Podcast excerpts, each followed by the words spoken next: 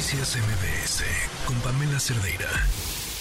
¿Se acuerdan de Saúl Huerta, este quien era diputado de Morena, que pues resultó que tenía una actividad que además había hecho en diversas ocasiones. Se iba a Puebla, eh, conocía a jóvenes, eh, hombres jóvenes, chicos de escasos recursos, les ofrecía que se vinieran a trabajar con él y todo se supo porque uno de estos chicos, a quien aparentemente drogó y abusó sexualmente de él, logró salir a pedir ayuda.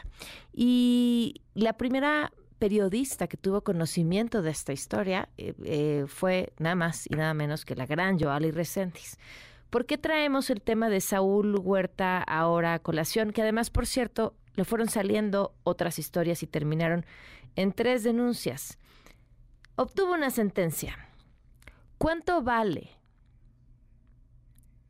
¿Cuánto vale ¿Cuánto vale para la autoridad judicial abusar sexualmente de un menor de edad? ¿Qué número le ponen?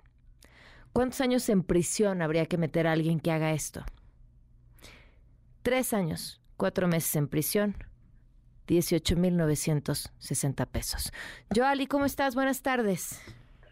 Pamela, buenas tardes. Tremenda, tremenda eh, esta lectura que das. Eh, parece que fue ayer cuando hicimos público eh, aquel audio donde todavía el diputado morenista, Saúl Huerta, eh, se comunicaba con una mamá que le estaba reclamando porque le había hecho eso a su hijo menor cuando lo había traído exactamente de Puebla con la ilusión de poder pues trascender, de poder ser mejores. Hay que recordar que los padres de este joven trabajan todavía el día de hoy en un tianguis eh, el joven no le ha pasado nada bien, tiene tratamiento psiquiátrico y además ha intentado quitarse eh, la vida.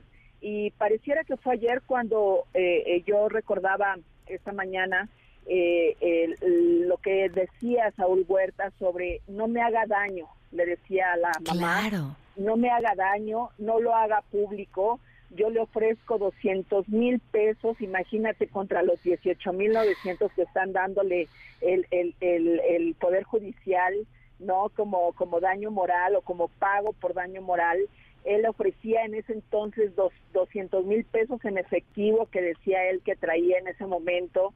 Y a mí me parece tremendo que siempre estos casos que son mediáticos, Pamela, porque además se conocen porque los medios entramos a hacerlos públicos, pero cuántos quedan en la oscuridad y las sentencias cada vez son más terribles. Pareciera que los niños, los jóvenes, los adolescentes no importan, eh, no alcanzan a dimensionar quienes están dentro del Poder Judicial y que las sentencias dependen de ellos, no alcanzan a dimensionar cómo se les rompe la vida a una niña, a un niño, a un joven que es víctima de abuso o de violación, cómo les parten el alma a las familias, cómo se rompen las familias y dar una sentencia a quien se demostró que había estado con un menor de edad, que el, el menor además al ingresar a la fiscalía aquel día, Pamela, porque fue una suerte de inconsistencias legales, un arropamiento desde el principio con este diputado que lo hicimos público en su momento,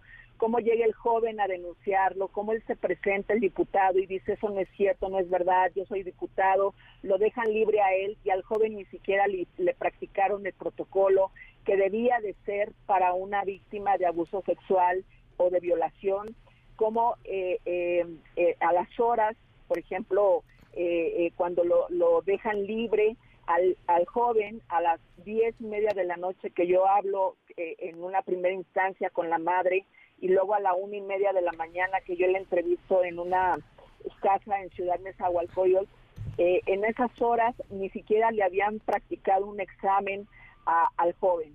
Todo para arropar y para solapar a un diputado que hoy sabemos eh, es acusado y además culpable. Yo te quiero decir que hay un libro que he escrito que se llama Violar desde el Poder, donde me traslado además a, a Puebla y donde hombres, hombres ahora de unos 60 años, de la edad más o menos que tiene Saúl Huerta, refieren que fueron violentados sexualmente cuando él era joven.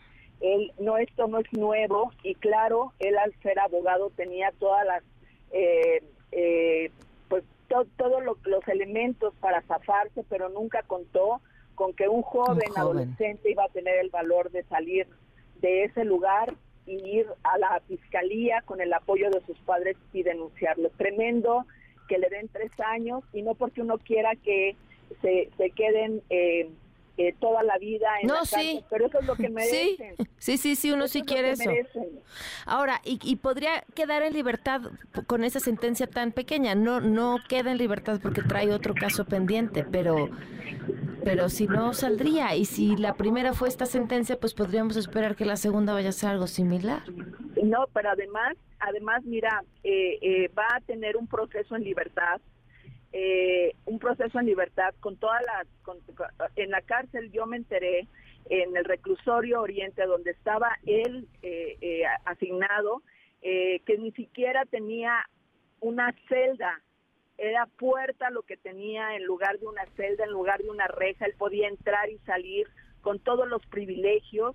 Yo lo puse en mi Twitter en, en su momento lo denuncié y me parece tremendo que sigan eh, esos privilegios para quienes abusan y violan desde el poder. Además, no va a estar en ese registro eh, que me parece lo ¿Por cual qué? tremendo. No, no, no, porque lo, resulta que no va a quedar inscrito en el registro de agresores sexuales de la Ciudad de México porque así lo modificó eh, pues la, la séptima sala. Primero confirma la sentencia de los tres años y cuatro meses de prisión y también dicen que eh, pues no va a quedar en, este registro de agresores en virtud de que la Suprema Corte de Justicia consideró eh, que era un instrumento como inconstitucional. Mm, ya, claro, que era como una doble pena, ¿no? O sea, ya pagaste tu condena o ya te, y además sigues ahí.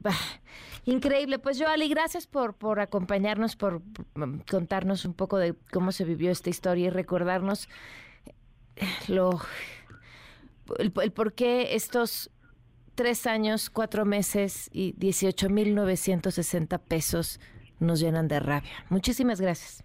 Lo único que sí dicen las autoridades, que Saúl Huerta, Pamela, eh, también como parte de la condena, no va a poder acercarse a la víctima. Nada más me faltaba que dijeran, no, bueno. como en otros casos, que los agresores sí pueden tener convivencias con su víctima. Sí, sí, sí, que hemos visto que hay casos que sí también salen con eso. Gracias, Joali.